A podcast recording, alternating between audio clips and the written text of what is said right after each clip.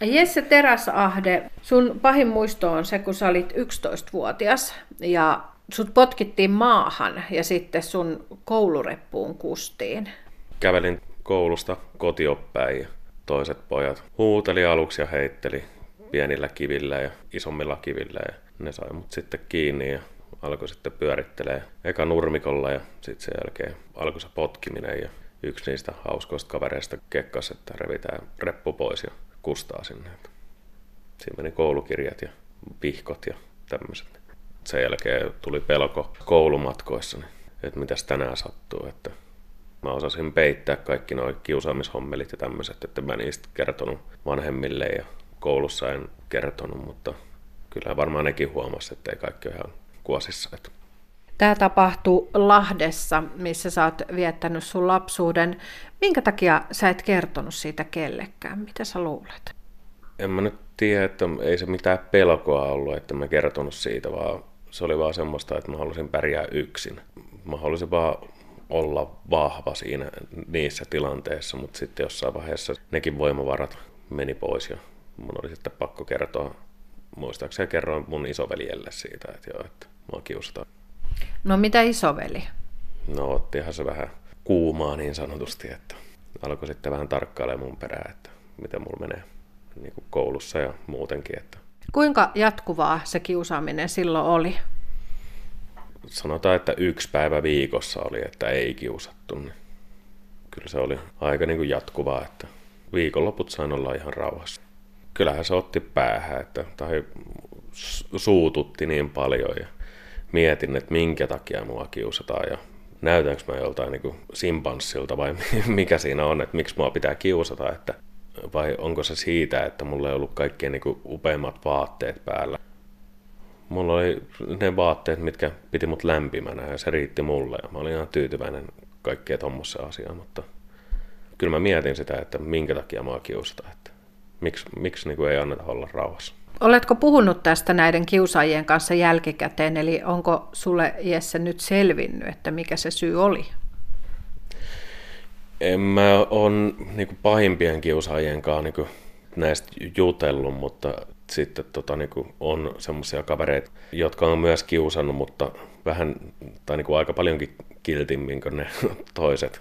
Jos kiusaamista ikinä voi kiltiksi toimia, sanoa, mutta ei ollut niin innoittavia, niin se oli se vaatetus, että mä pukeudun eri lailla kuin muut. Mulla oli semmoiset kolme koko liian suuret vaatteet, että kovalla tuulella olisi lähtenyt se laiha poika lentoon. Että kyllä niillä vaatteilla jonkinlaiset lentoluvan olisi pitänyt olla. Että kuuntelin hip-hop-musaa ja isot vaatteet, niin se oli syy.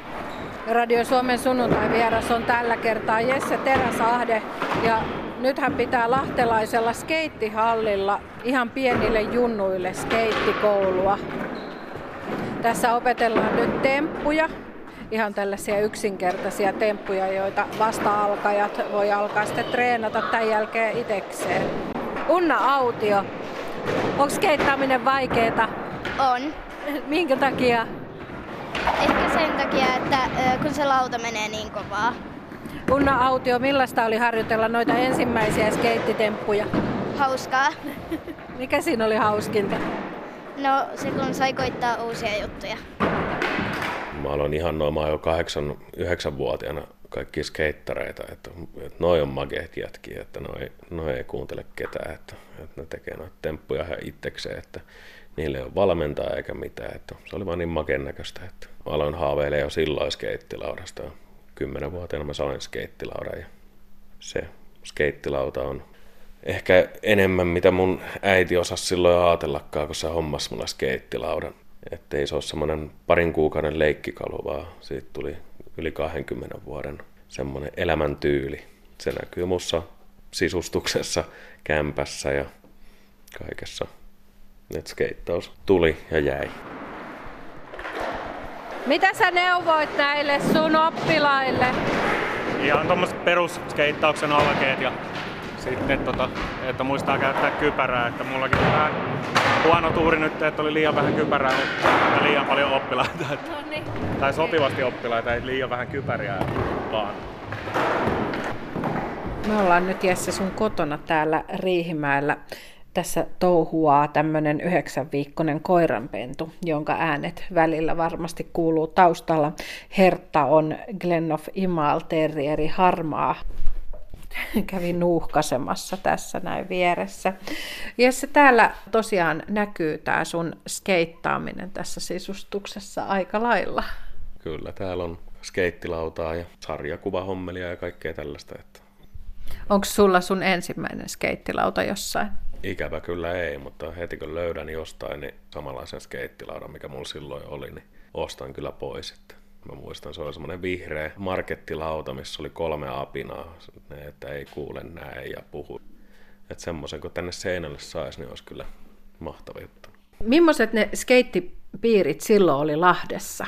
No silloin oli enemmänkin niin isoja poikia skeittaamassa. Ja just niitä, että ketä, ketä mä niin ihannoin, ihan, ketkä oli niin kuin cooleja ja makeet tyyppejä. Et mä itse kun sain sen skeittilaudan, mä menin jonnekin koulun pihalle tai tämmöiseen, ja siellä oli niitä isompia poikia, jota mä pelkäsin, että mä en uskaltanut mennä niiden lähelle, mutta sitten ne jätket tulee silleen, että joo, että moro, että mikä sun nimi on, ja ne alkoi sitten jeesaa mua tuossa skeittaushommelissa, että näytti temppuja ja kertoi, että mitä kannattaa tehdä ja tämmöistä. Silloin mä tunsin, että nyt mä oon himas. Kukaan ei kiusannut mua. Ja mä näin muutama otteeseen näin niin niitä mun kiusaajakin, että ne oli siellä koulun pihalla, missä mä skeittasin, niin, mutta ne ei tullut uskaltanut tulla silloin kiusaamaan, kun ne näki, että mulla on kavereita. Skeittilaudan päällä ja skeittareiden kanssa, niin silloin mä tunsin, että mä oon turvassa ja mulla on frendejä ja mä olin tosiaan kotona. Hyvin tänne tosiaan tuli porukkaa, vaikka niin, niin vähän mainosti, että ja nyt kun lähti noin vähän pienemmät nyt pois, niin sitten on ne vähän vanhemmat jätkät tullut kysyä vinkkejä, että mitä vedetään kickflippiä, mitä vedetään ollia. Okei. Okay. Kyllä siitä lähtee. Siellä on nyt kovasti reenata, reenata tota kickflippiä. Kyllä se menee. Hertalle tuli pissavahinko tähän olohuoneen lattialle ja sitten niin just tuli, joo. Yhdeksän viikkoinen koiranpentu. Radio Suomen sunnuntai vieraana on tällä kertaa Jesse Teräsahde. Sitten kuitenkin kävi jossain vaiheessa niinkin, että kiusatusta tuli kiusaa ja sä sanoit, että sä oot ollut molemmilla puolilla itse. Joo, kyllä. Ei sitä voi salata eikä peitellä, että huomasin olevani vähän liiankin cool omasta mielestä, että halusin vaan pysyä niin kuin joukossa mukana, että jos jotkut muut kiusas ja oli semmoisia niin kyllä mä lähdin siihen juttuun mukaan. En tosiaan mitään hirveän pahoja juttuja tee, mutta kiusasin kumminkin, että tuntuu edelleen niin vähän suoraan sanottuna paskalta, että kiusasin. Siinä oli varmasti jotain patoutumia, just semmoista, että niin kuin oli vähän rankkaa muutenkin olla nuoria, kaikki ei mennyt ihan miten piti. Se oli varmaan se, että halusi vaan niin olla ja näyttää muille. Mutta sitten se alkoi vähenee, kun taisi tulla mun ensimmäinen tyttöystävä, joka puuttu siihen mun kiusaamishommeliin. Vähän niin kuin rauhoituin ja aloin miettiä ja pikkasen tuli enemmän järkiä. Minkälaisia fiiliksiä silloin sulla oli? Oliko sussa hirveästi esimerkiksi vihaa silloin? Mm, siis vihaa oli, oli todella paljon, että, ja semmoista niin kuin halus purkautua jotenkin jollain tavalla. Ja koulussa kun oli, niin katsoi, että joku heikompi jotenkin sitä piti nälviä. En mä nyt lyönnyt enkä potkinut enkä mitään, mutta jotain aina, että sai oman olon paremmaksi. Oli itsellä niin huono olla, että halusi vaan, niin kuin, että muillakin on huono olla. Miten sä oot jälkeenpäin käsitellyt tota asiaa? No mä siis muutamalta semmoiselta, tai parilta, en mä montaa ihmistä ole kiusannut koulussa, mutta niitä, ketä on kiusannut, niin kyllä mä nyt on niin lähes kaikilta anteeksi pyytänytkin sitä.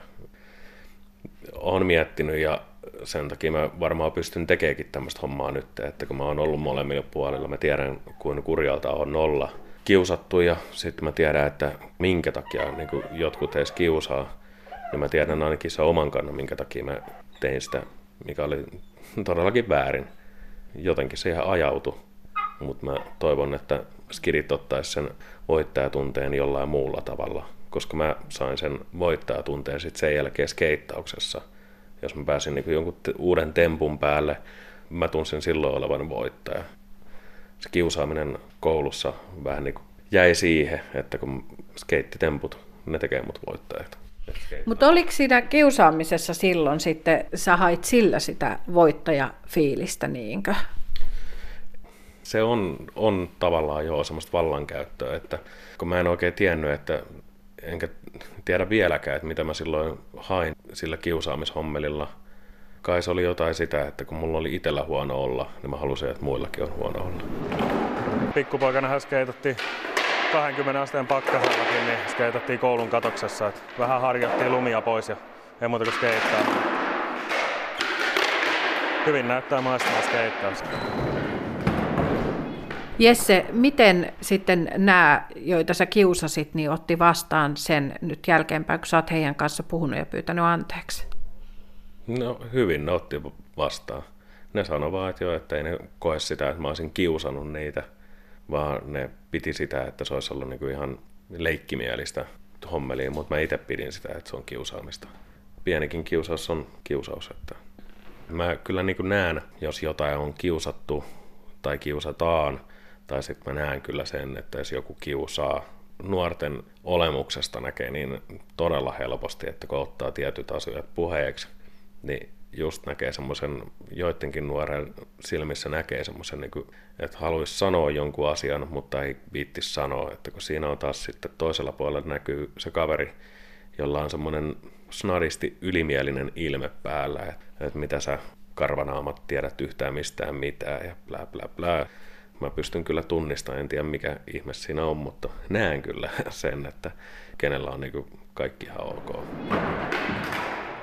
Skeittaaminen oli siis se, mikä sut, voisi melkein sanoa, että pelasti silloin lapsena ja nuorena, vai mitä mieltä itse oot? No voisi se oikeastaan sanoa, että, että se oli se mun juttu, että kun mä, en, mä olin jo skidinen aika semmoinen villi ja en hirveästi kuunnellut, että mitä muut muut sanoo, että, että en, en mitään semmoista lätkää pystynyt pelaamaan enkä futista, kun siellä oli valmentaja, joka koko ajan mölisi siellä jotain, niin skeittaus oli semmoinen, että mä pystyin toteuttamaan itteeni. Skeittereitä on niin erilaisia, että jokainen skeitteri on vähän niin kuin yksilö, että jokaisella on oma tyyli. Se on taidetta mulle enemmän kuin urheilua. Nuorempana kävin SM-kisoissa skabaamassa ja sitten noissa pienemmissä kilpailuissa ja nyt tota, en niin aktiivisesti ole käynyt kisoissa, mutta olisi tämä niinku makea juttu, jos saisi niinku ammatin tästä, että pystyisi skeittaamaan ja jeesaa junnuja. Sä oot itse aikoinaan opiskellut ammattikoulussa, se on jäänyt kesken. Sitten sä oot ollut muun muassa rakennusalalla töissä ja kioskin myyjänä ja siivonnut. Ja tällä hetkellä sulla on oma yritys sun ystävän kanssa. Minkälainen yritys se on? Joo, tällä hetkellä meillä on semmoinen Lahtilavat-firma Lahessa ja ostetaan ja myydään käytettyjä kuormalavoja ja sitten valmistetaan erikoismittaisia trukkilavoja ja puisia kuljetusalustoja ja, ja vaikka linnunpönttöjä, jos joku niin haluaa. Radio Suomen sunnuntai vieraana on Jesse Teräsahde. Sen lisäksi, että sä skeittaat ja nyt pelastat koiranpentua, joka syö jotain lattialta. Mitä sä Hertta syöt? Niin Jesse, sen lisäksi, että sä skeittaat, se on sulle elämäntapa ja sitten sä vastustat kiusaamista vapaaehtoistyönä, niin yksi osa sun identiteettiä on kuulemma jo 15-vuotiaasta asti ollut tämä parta.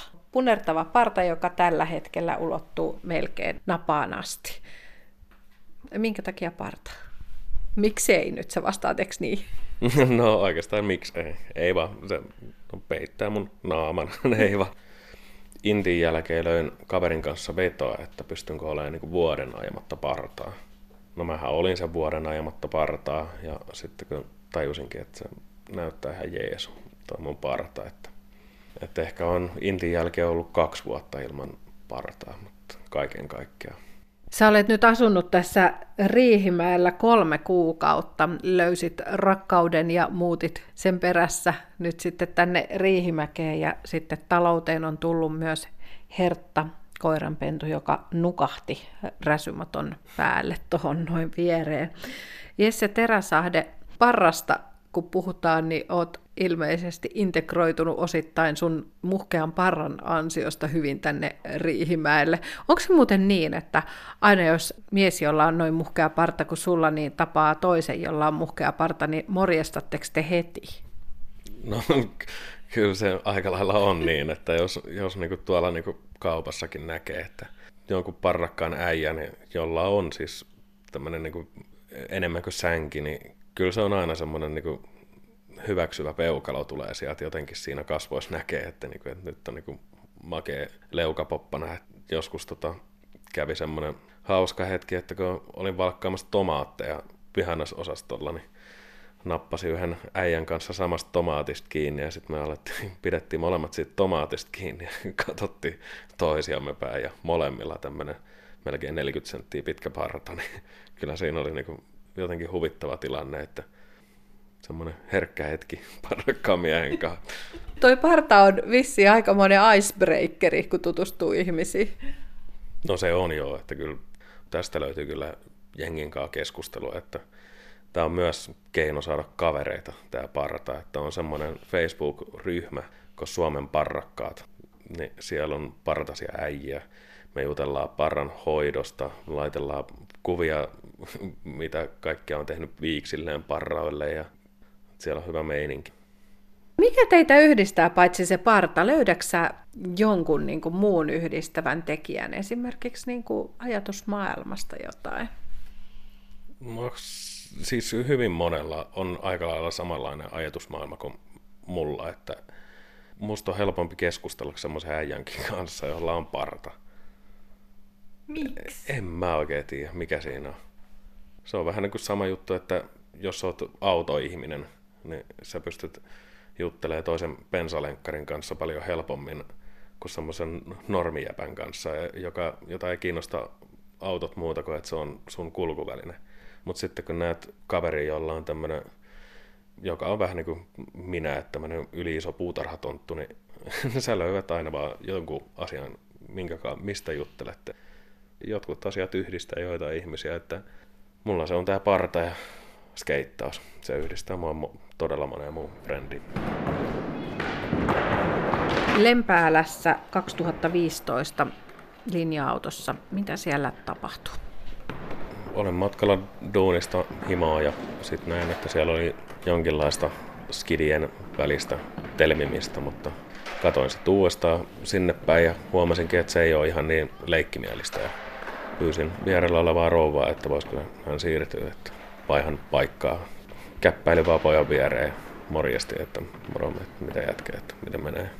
Näin vaan sitten tosiaan sen jälkeen, että ne kiusaajapojat tuli, että nyt, nyt loppui se kiusaaminen, että semmoinen pikkuinen pörröinen setä hyppäsi siihen kiusat mun viereen. No miten tämä kiusattu reagoi? Kyllä sekin vähän säikähti, että mikä siihen tulee viereen istumaan. Että.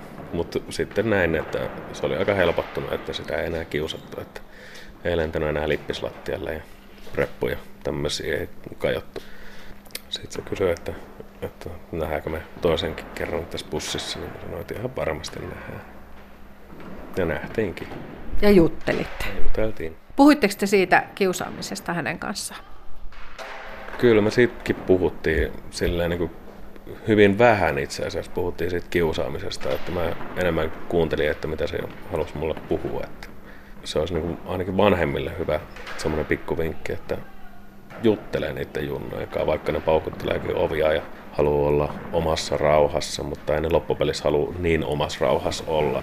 Muistaaksä sen tunteen? Mä yritän saada kiinni siitä tunteesta, mikä sai sut nousemaan ja menemään sen pojan viereen. Mitä sä ajattelit silloin?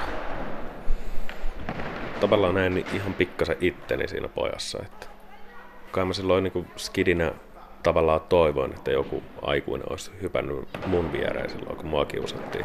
Ja jeesannut silloin, kun se kiusaaminen oli pahimmillaan. Sä teit sitten Facebook-päivityksen tästä tapauksesta päädyit lehteenkin ja sitten sä aloit saada ilmeisesti yhteydenottoja nuoriltakin Facebookin kautta. No joo, se mä ihmettelin ja tavallaan niin nauroinkin sitä juttua silloin, että noin pieni teko ja sitten sinne ko- kohisee kaikki ja alettiin niin kaupassakin tunnistaa, että toi on se. Mun mielestä se oli tavallaan niin kuin naurettavaa, että, että niin, niin iso juttu tuli noin pienestä asiasta, mutta olen edelleen tyytyväinen, että niin pienestä asiasta tulikin noin iso juttu, että nyt mä teen parhaani, että saan kiusaamisen vähän pienemmäksi, ainakin omalta osalta. Ilmo Miettunen, minkä ikäinen sä muuten oot? Mä oon 12. Näkyykö kiusaamista paljon esimerkiksi sun koulussa tai sit muuten tässä sun lähiympäristössä? No meidän koulussa ei näy niin paljon, mutta kyllä sitä välillä sellaista härnäämistä ja sellaista näkyy. Entäs sitten sul? Kyllä sitä välillä näkyy. Minkälaista se on silloin sitten? Enin, enimmän semmoista härnäämistä ja ehkä vähän hylkimistä, että ei päästä mukaan ja semmoista. No kuinka tärkeä asia se on sitten, että tämmöiset Jessen kaltaiset tyypit tekee töitä sitä vastaan, ettei ketään kiusattaisi? No kyllä se on tosi tärkeää, kun kuin, jotkut niin masentuu siitä, ja, koska kiusataan ja niin. Onko siitä vaikea puhua, että jos joutuu vaikka sellaiseen tilanteeseen, että näkee, että toista kiusataan, niin onko vaikea niin puuttua siihen? No kyllä mä ainakin puutun aina, jos niin kuin syljetään toisiaan, niin mä sanon, että otetaan toi mukaan. Ja, niin. Entäs sä oot? Kyllä mäkin yritän aina ottaa mukaan, mutta on se silleen vähän vaikeaa puuttua mukaan, jos siinä on esimerkiksi iso piiri, se paljon kiusaajia, niin yksi on aika vaikea. Olisiko se semmoinen asia, mistä voisi olla aika vaikea puhua, jos se sattuisi itselle, niin kertoo? Ei ole vaikea yhtään. Niin, että sä kertoisit esimerkiksi kotona? Joo, heti.